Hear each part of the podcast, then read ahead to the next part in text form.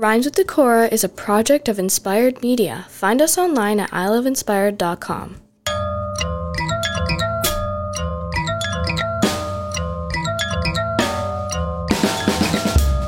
Welcome back to Rhymes with Decorah, podcast project of Inspired Media. I'm your host, Benji Nichols, here, bringing you along for stories about communities you love by people you trust. Thank you so much for checking it out.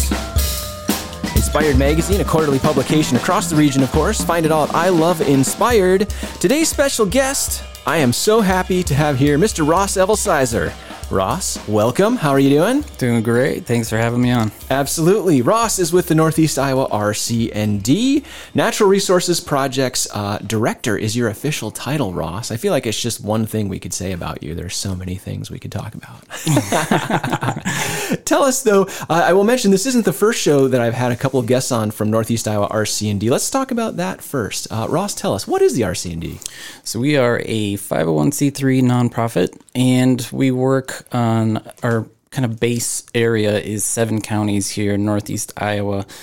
And really just work on a variety of projects um, from natural resources to small business development to um, scenic byways, um, a lot of things that we try and kind of tie together basically to make Northeast Iowa a better place. Yeah, absolutely. And if this sounds a little bit familiar to people, it's probably because back in the earlier shows of uh, Rhymes with Decorah, I had uh, two guests on, Josh Dansdale and Jared Nielsen, who also work at RC&D. What's kind of fun is that there's a whole crew of you, uh, and pretty much everybody kind of has their own specialty world mm-hmm. that they work in, right? For sure. Uh, so the entity itself really works to better life here in Northeast Iowa for everyone on a whole bunch of different levels. Uh, but then each of you kind of have your specialties. So Ross, your actual title is Natural Resources Projects Director. Right. Man, that's official. That's, that's very nice. It's a yeah. good title. Yeah, it's long. The, t- the titles, long title. The titles are essentially all made up, so it's just whatever we could uh, pull up to make us sound official. Yeah. Not true.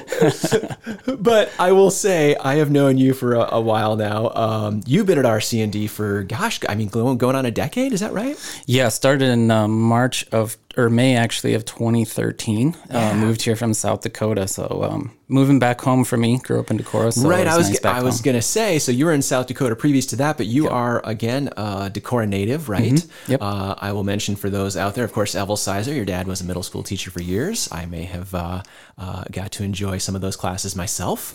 embarrassing fact that I saved until now to spring upon you is that your mom was also my piano teacher as a young person, so I have her to thank for setting me on some of my musical paths. Although I um am not and was not ever a very good piano player. Sorry, sorry, Kathy. Anyway, uh, so yeah, but um, your family's been here. Your brother Vince, uh, right, works for the DNR. That's correct. He's got a lot yep. of ties to uh, helping out on natural resources here in Iowa. Your other brother Dan's in town, so lots of folks, lots of connections. Um, good stuff. What were you doing in South Dakota? How'd you find your way there? So I actually went to South Dakota State University um, after high school um, and got went there way too long got a, a number of degrees and a pile of debt, but ended up um, with degrees in communications, geography, and uh, and geographic information systems. Yeah, and then spent some time working at a place called EROS, which stands for Earth Resource Observation and Science, and so we did a lot of remote sensing. Awesome. Played with satellite data, looking at landscape changes at a global and national level. So that yeah, was pretty cool. Super spot. cool especially. Yeah. yeah. What uh, what was the turning point? What brought you back to Northeast Iowa? I always look for a way to get back here. Um, yeah. You know, once we were, uh, my wife and I, my wife Laura, um, we had a couple of young children, and every time we came back, it was always, um, you know, she loved it here. I, you know, looked for ways to get back here and yeah, sought an opportunity. And so when a position came open at RC&D, it was a natural choice to to jump on it. Absolutely. That's a fantastic thing and we love it. I should mention, of course, along the way, this makes sense that you're an avid outdoorsman as well. Uh, kind of runs in the family, but I know that you do some trout fishing amongst other things. Oh, yeah, for sure. Grew up in the woods, uh, hunting and fishing. So I do a lot of that to this day. And yeah, probably drives my passion for what I do for, for a living as well. Absolutely. So, Ross, I mean, you and I kind of connected, reconnected under the RC&D umbrella again as you were doing sort of uh, watershed planning work, mm-hmm. which, um, you know, for a lot of people might make sense, but for people who don't know what that means, uh, what is what is watershed planning? What does that mean? What does that look like? Yes. Yeah, so, despite what my mother-in-law thinks uh, or thought at one point, that a watershed is a small building where people keep water. Um, that's not actually correct. So, so a watershed, just to, to make a definition clear for everybody, is is a area of land where all all the water drains to a specific point. So, if you think about um, here in town, the Upper Iowa is the the major kind of river system, and so all the water that drains into the Upper Iowa and eventually empties into the Mississippi, uh, just south of New Albany. That everything in there is, is considered the Upper Iowa watershed. So that actually runs up into Minnesota. Sure. And so, um, you know, when we do watershed planning, we're looking at that entire area at different scales. You know, we're looking Yeah. at, you know, from the farm, individual farm level, individual field level, all the way up to the entire watershed, which is like, you know, 648,000 acres or Yeah. so. One of the examples we were talking about earlier, just before we, we got on mic, we were telling, we were saying just like, you know, so like Twin Springs in Decorah Mm-hmm. are, you know, is essentially a spring or two springs that come out of the ground Yep. and make their way all the way to the Upper Iowa River. And that itself is a single watershed. A very small example of one. Yeah, right? yeah. Whereas where you might talk about the Upper Iowa River, and now all of a sudden you're talking about uh, thousands and thousands of acres that make Right. up that watershed. So, Right. you know, similar ideas, but a lot of different volume, a lot of different landscape there. So, Yeah, so there's actually a um, a way to define all those sizes of watersheds, and it's a hydrologic unit code is actually the the term. So most people just say HUC, and so Oh, yeah. HUC. Uh, HUC 2 is the largest watershed. So that's your Mississippi River Basin. Cool. Your entire Mississippi River Basin is HUC 2. Sure. The Upper Iowa, to the ocean. Right. Yep. And so the upper Iowa is actually a HUC 8 watershed and it goes up to I think uh, I think 14 is the highest level. And so essentially what that number is referring to is the number of digits of the identifying hydrologic unit code. So for the upper Iowa River there is an 8 digit number that identifies the upper Iowa River starting with as you add to the hydrologic unit code, starting with so the first two digits in the Upper Iowa River code are two, which is zero two, which means it's in the Mississippi River Basin. oh, So interesting. kind of learn that code, you can actually look at the number and identify the parent watersheds within a, for that smaller watershed. Sure. Yeah. And so all those systems, obviously, and with a, a river as big as the Mississippi, they all flow to that area from Right. here Yep. mostly, and then make their way to the Gulf of Mexico eventually. Exactly. Yeah, fascinating. So that watershed work, and I mean, working locally here, what that meant was like implementation of plans to essentially keep those systems healthy. Is that is that an accurate description, or or to at least assess what shape they're in? Some things like that. Are there examples of that? Yeah, so you know, essentially, what we tried to do with um, we, you know, we were f- fortunate enough to work on different um, projects for each of the large watersheds here in the area, and essentially, what we were trying to do is look at you know what has that watershed been historically, you know, Yeah. even going back pre-settlement, what did this watershed look like, and then looking at what it is now. And then, you know, identifying some of maybe the issues that, that the watershed faces, whether it be, um, particularly, it seems like what we face here in Iowa is water quality. Um, that's a big one. Sure, absolutely. And then um, uh, flooding. We, we have a lot of flooding. Yeah. Flooding is a natural. It's a natural phenomenon, right? Like there's been floods forever. It's Forever. just something that happens. Um, however, the the way that we've been flooding, the the size and magnitude and frequency that we flood at is not something that's natural, and it's something that's changing and something that we need to address. Um, Sure. Yeah. So some of the work you're able to do is look at those larger systems, a larger picture of those systems, and kind of identify if there are things we can do differently or look at. Uh, from that, I think a couple of the examples you give me is, for instance, you worked on the Turkey uh, Turkey River watershed, right, or the uh, Upper Wapsie, Yep. uh, and of course the Upper Iowa is is one of those things too. But like, and looking at those watersheds and just what it means, uh, what they look like, assessing them, all those things. Yeah, exactly. And and so, you know, it becomes one of those things where we've um, because the whole, you know, land area of that we live in is divided into different watersheds. Everybody lives in a watershed. So it doesn't Yeah, matter if right. you live next to the river. We've heard that a lot. Like, well, I don't Right. live, I don't live by the river, so I don't care. Right. But that's not true. You do care because A, you still have to drive somewhere. And, you know, if your bridge that you take to cross to go to your destination's washed out, that's a problem. Now you have to make adjustments. Or do you pay taxes? Yes, most people do pay taxes or should pay taxes if they're making an income. And so, you know, that money then goes to replace infrastructure that gets washed out. And if you've part of your tax dollars are going to replace the same bridge that's washed out three years, you know, three times in 10 years. Right. Um, Right. Well, that's not going to education or some other Yeah. you know critical piece of infrastructure. We have we have bridges in in Winneshiek County that haven't been replaced that were washed out in 2008. Right, right. In the last the last major flood that we had. Exactly. So um, you know this is something that affects everybody. Yeah. Um, it doesn't matter if you live by the river or not. Tell us about. I mean, so some of that gets pretty technical, pretty pretty much science involved too. Tell us about. Are there some more sort of like uh, fun sides to that project for you too, or for interesting things? In terms of working on a watershed. I mean, uh, Well, conservation. yeah. Uh, fishy, fishy. For sure, exactly. Yeah, yeah. Lead me right into it. I mean, obviously, you know, with a passion for the outdoors, I, I like to, to fish a lot. Um, and so protecting our natural resources includes protecting the ecosystems within the streams and rivers. And we're blessed in this area to have phenomenal fly fishing or trout Yeah. fishing, I should say, not necessarily just just fly fishing, Right. And lump everybody in there.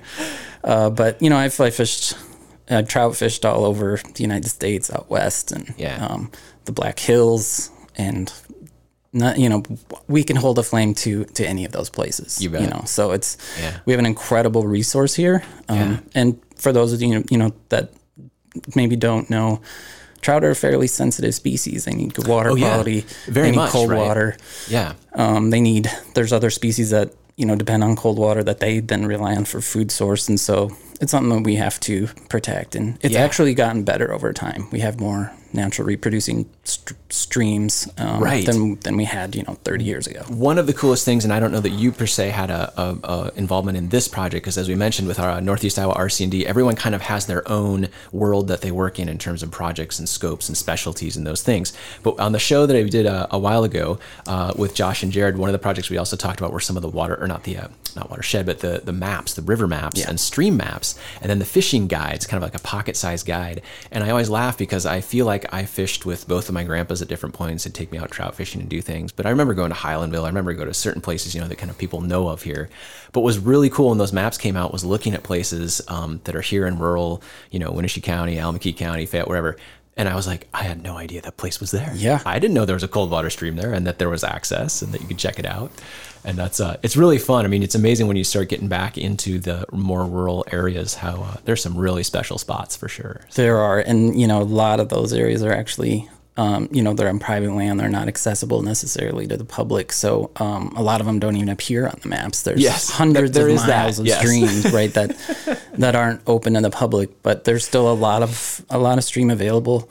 A lot of places to, or you know. If- Even if you're not into fishing, there's there's a whole ecosystem there. If you're into birding or Yeah. um, even just walking or looking for wildflowers, foraging, whatever, like they're they're incredible places to go. Yeah. So you know, watersheds have only been one part of the work you do with RC&D. I think the one word you use to sort of, or the two words you use to sort of describe a lot of those projects were watershed resiliency. Yeah. Right. So just making sure like that those those uh, ecosystems are accounted for and can be resilient on their own or with some help here and there if they need that.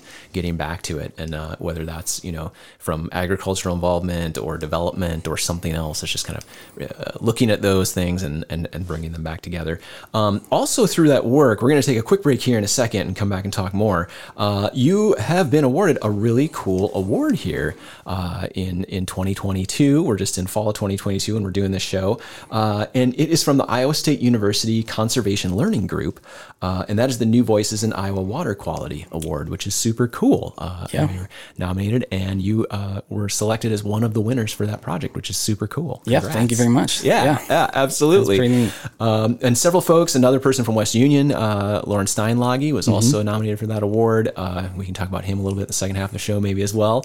Um, but congrats on that award, and also just a cool kind of state level recognition of the work you've done here in Northeast Iowa, uh, and, and recognition of that in Ames here this fall, and also some video projects that are maybe coming out on that project as well. I think. Yeah, I think they're gonna have um, you know a little video kind of compilation of all the awardees on their their Yeah. website to kind of showcase, and it's good to to bring more attention up here to the northeast part of the state. Um, Oh, yeah. it gets forgotten a lot down in the in the bigger cities in Des Moines. We're a long so- ways from the metro. Yeah, I, li- yeah, I like to say. Yep. Uh, and uh, yeah, that's a that's a pet peeve of mine. Absolutely. When people talk about Northeast Iowa, we're you know come come come all the way up. Yeah, yeah, yeah. it's a, it's we welcome you.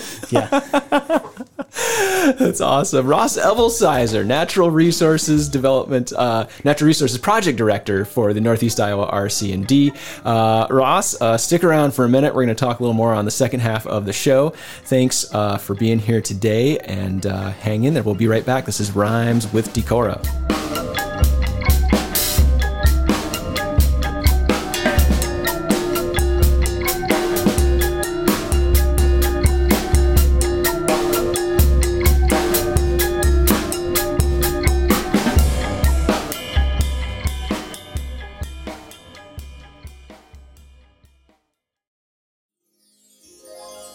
Rhymes with Decorah is brought to you by Impact Coffee, roasting and serving the world's finest coffees in Decorah since 2015. Visit us on Water Street, open daily for coffee and Nordic waffles, cocktails, beer, and wine every Thursday through Saturday. Download our app for quick and easy ordering and pickup. Hey, that's the voice of Sean Brown, Mr. Downtown Sean Brown at Impact Coffee in downtown Decorah.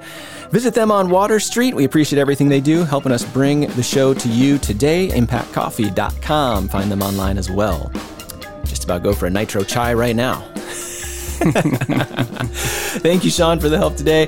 Ross Evelsizer, Natural Resources Projects Director from the Northeast Iowa RC&D, is with me today. Ross, thanks for taking time out of your day to be here. I appreciate it. Yeah, absolutely. Glad to be here. Yeah. So, first part of the show, we were talking uh, watersheds. That's a big part of your job. That's one part of it.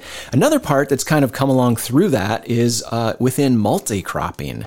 Multi cropping. Yep. Wow, that's such a good word. Now, now, uh, full disclosure, uh, I have some pet projects um, that go all the way back to some bread baking days of mine and using local grains and stuff that are kind of how you and I connected on a bunch of this stuff. Right. But a lot of your work um, through watersheds and then other things has been with multi cropping and helping set up systems. Let's tell people what that means. Yeah, so you know, multi-cropping itself is just kind of you know what I'm I guess looking at is how you know getting back to that resilience idea, idea right? So um, looking at how farmers can do things differently in their fields, um, and maybe just not a lot differently, but just a slight alteration with the way they're producing. Um, that could have an impact at the watershed scale, and so um, multi-cropping specifically, you know, a lot of what we're talking about is is utilizing the same areas that we're already growing crops, but maybe growing additional crops within those same fields at the same time. Yeah. And that works at a lot of different levels. It works for the the environmental side by having, you know, you have cover there year round. You have roots in the soil, building soil health. You have um, weed suppression from those plants, um, a lot of different things. And then from the farmer side of it, it's it's you know land costs are ridiculously high right now. Yeah. It allows that farmer to th- grow their business vertically versus trying to spread out and you know add Yeah. acres either through purchase or renting. So And let's let's rewind that back for one second, because for those uh, that are not familiar in agriculture or spending a lot of time in agriculture, everybody knows here in Iowa we grow a lot of soy, a lot of soybeans, and a lot of corn. Right. Uh, and we're going to keep doing that certainly. Uh, but we also know that a lot of uh, both those crops in different ways can really degrade soil quality in some ways if we're not careful. Uh, and also that typically, you know, a farmer grows one or both of those in a field or at a, in different fields uh, at different times or, or over different years, and that's kind of how farming has traditionally gotten done. Now, something you said that people might have gone, "What?" is that you're talking about actually growing not just corn in a field, but perhaps another crop, or not just beans in a field, but another crop in the same field. They're interplanted in different rows, right? Right. Yes. So, you know, uh, it goes back to if you look at, again, you know, when we were talking about more of the watershed side of things at the beginning of the podcast, we were talking about, you know, looking back historically, what were these watersheds before before people came here? And, you know, in this area, we were talking about um, primarily tall grass prairie. Um, there was some woods there as well, but we had, you know, we had tall grass prairie. And if you look out into a tall grass prairie here in Decorah, there's great examples all over the place, right? At Luther, um, you know, um, along the river, there's multiple places. And if you look at that tall grass prairie, there's a couple things to notice. One, there are a lot of different species growing out there together. Yeah. Right? Yep.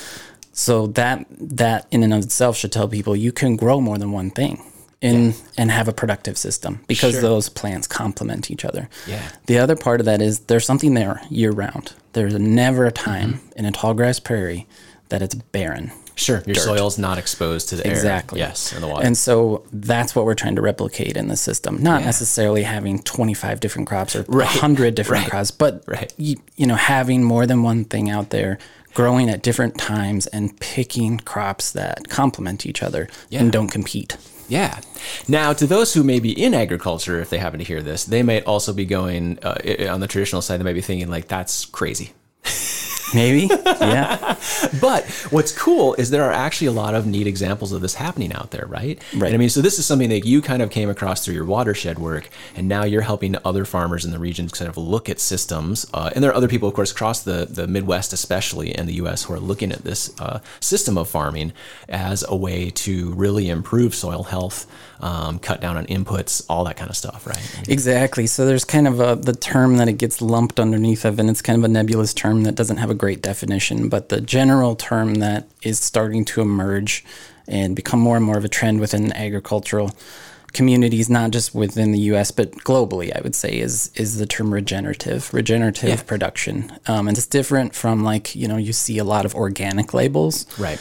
the difference is, you know, organic is uh, more of a chemical-free type of um, production. However, you know, it doesn't. Organic does not mean regenerative. Regenerative Sure. does not mean organic. Yeah. they're different, but they can or can't be related. It just depends on the situation. But essentially, what you, the, you know, the main concepts are that you're you're producing you know crops and food and products in a way that is sustainable that Yeah. i would say that's the the word that i equate with regenerative is that it's sustainable we're not taxing the system the soil in this case so much Yeah. that we're taking out more than we're putting in And you're really, at the end of the day, the, the goal is to make sure we're, we're at least hanging on to the soil that we have, maybe even rebuilding some of the soil Yeah. we have versus uh, uh, letting it wash down a river or blow away or uh, any of the things that, that happened in some of the uh, earlier decades of uh, agriculture in our country. absolutely yeah so i mean you think back to the dust bowl as a good example but um, you know that's the picture that that people imagine they think well the dust bowl well that was in the 30s that would never happen again Right. that's not true i mean there are pictures from this year Yeah. of you know basically closing interstates out out in the prairie Yeah. from dust storms wow. Yeah. That's amazing to think about, right? well it's a little bit sad but um Yeah. you know what that's what we're trying to prevent right The soil should not be exposed and You bet. if we can get more acres under regenerative production, Mm-hmm. um, you know, how does that equate to watershed work? Well, you know, the prairie system is, you know, that was what was here and that was what held the soil in place. If it if we have regenerative agriculture, we've we're trying to show, we're trying to put data to this. But essentially, what we're trying to see is how much of an impact can that have in terms of, as particularly flooding. Yes. As the where we don't have the data, and Sure. to say like if we were to convert all of the cropland within a given watershed Mm-hmm. to regenerative practices versus quote unquote conventional, Sure. what would that do? Yeah. Interesting. Even just slowing down water, water retention, you know, all those things, right? Like who knows? Yeah, and you know we we talk about water quality and, and flooding so much, um, but on the flip side of that, it actually works conversely to drought as well. So Yeah. um, it just everything works more the way it should be. It's and again more resilient, right? That's the Yeah, that's kind of the buzzword.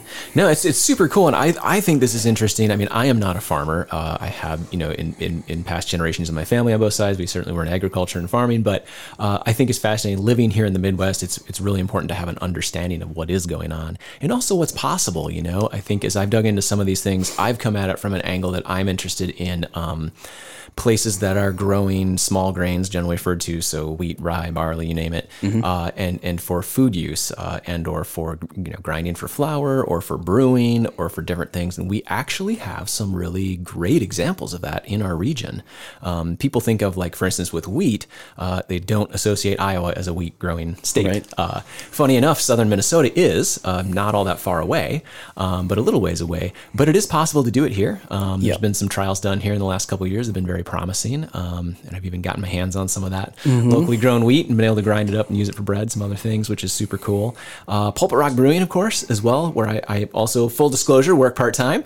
Uh, but Bob and Teff over there have been. Um, really great in the last year or two here about working with some some more local products and some of those grains that are being grown. Someone that you and I both know, Loran Steinlage down by West Union, of course, uh, has a couple examples. Maybe you want to talk about Loran for just a second with some of your projects as well.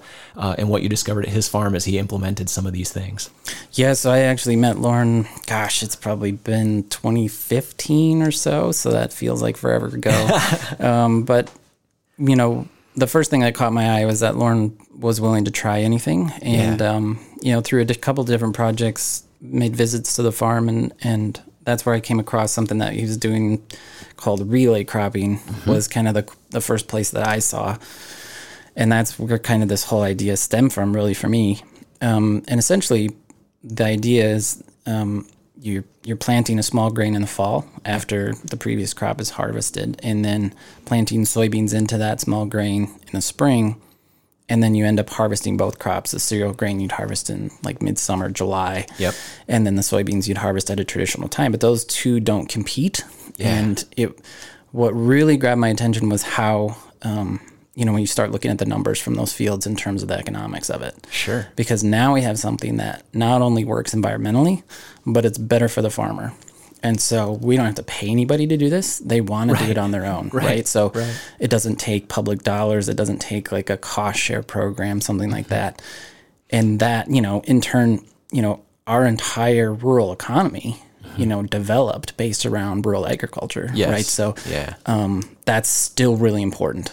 Um, but if we can, you know, some of the newer things that we see that people are interested in that supports our economy now, particularly in Decorah, based around tourism. You know, people want to Yeah. float the river, people want to come and go fishing, people want. That means that we need to keep, you know, that side of things functioning well. As, Yeah. So you have a better rural economy from the agriculture side if people can find ways to make more off the land in a sustainable way Absolutely.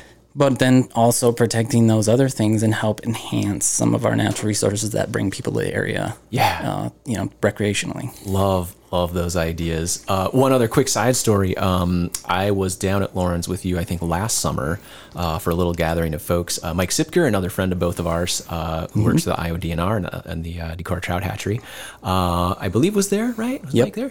And uh, obviously, Loran has done a lot of work on water quality on his property. Had a small spring uh, down in the bottom of one of his uh, fields, and you guys discovered that uh, it was repopulating. Yeah, it was. Uh, you know, so this was. Yeah, when you say small, I mean this. We're talking about a trickle essentially, um, and right up next to his farm, right, right below his farm, and we we found trout up to you know seven or eight inches long, which isn't. It's not the type of place where you'd catch big trout, but Right. it's when you start to think about the number of those tiny little creeks like that, and there could be trout in all of those areas, and that's Yeah. directly related to how he's, was- was- he's treating the land. right at the bottom of a field. Yeah. I mean, it is it is right where he is he is working. Yep, and he um, has a nice, you know, you know, he's got that stream protected. He's not farming right to the edge of it, Yep. so there's a nice buffer between his fields and the stream. Yeah. and then his fields are protected because he Yeah. does all of these practices. Yeah. Um, and just really just I mean that's just one practical Yeah. example of, of a success story. You Yep. know, so it's not total pie in the sky. It's a very real, very adaptable type. of- Absolutely. So we, you know, we actually took um, hydro stations um, that we worked with the Iowa Flood Center. They're based at the University of Iowa. Yep.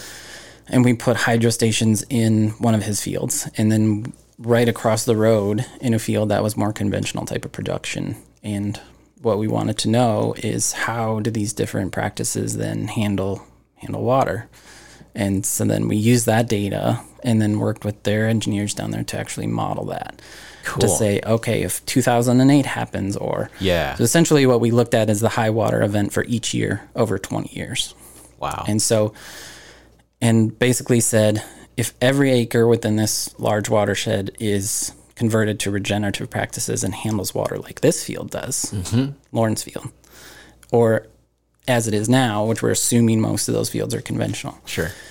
What we found was that, you know, it's, you know, fairly preliminary because it's a limited data set, but what we, and that's the qualifier, right? Because what we essentially found is that for, for some events, especially smaller events, the ones that don't make FEMA level, Yeah.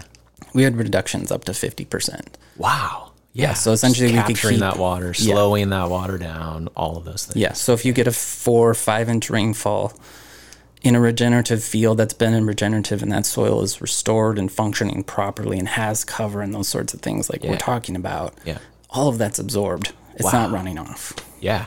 That's incredible. Yeah. Right. I mean, it's a very practical solution, right? Absolutely.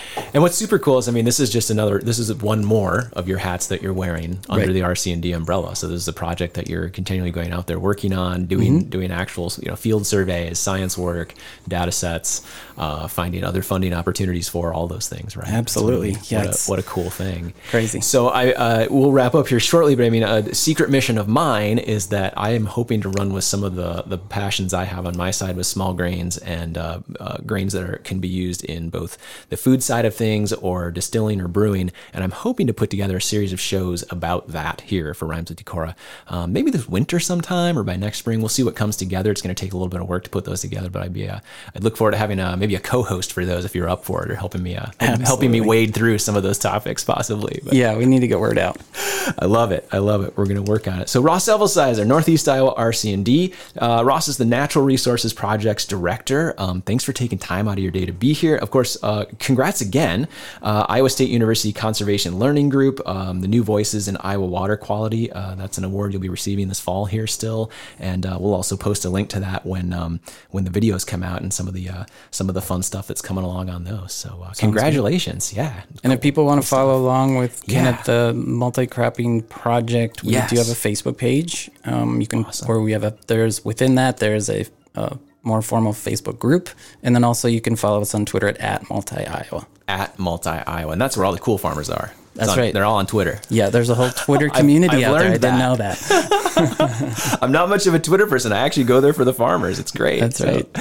I love it. Ross, thanks for taking time out of your day to be here. Uh, and of course, Northeast Iowa RC&D, if people want to learn more, I think the website is uh, northeastiowarcnd.org, I believe is correct. That's correct, So yep. yeah, you can check that out. Lots of cool folks working on uh, amazing projects to make our lives better here in the region. So Ross, thanks for taking time out of your day.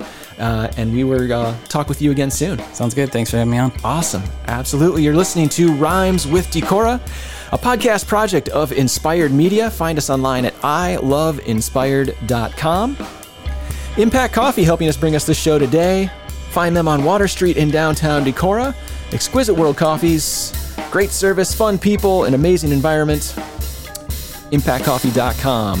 This is Rhymes with Decorah. Find us online at decora.fun. I'm your host, Benji Nichols. Thanks for being here. We'll see you next time.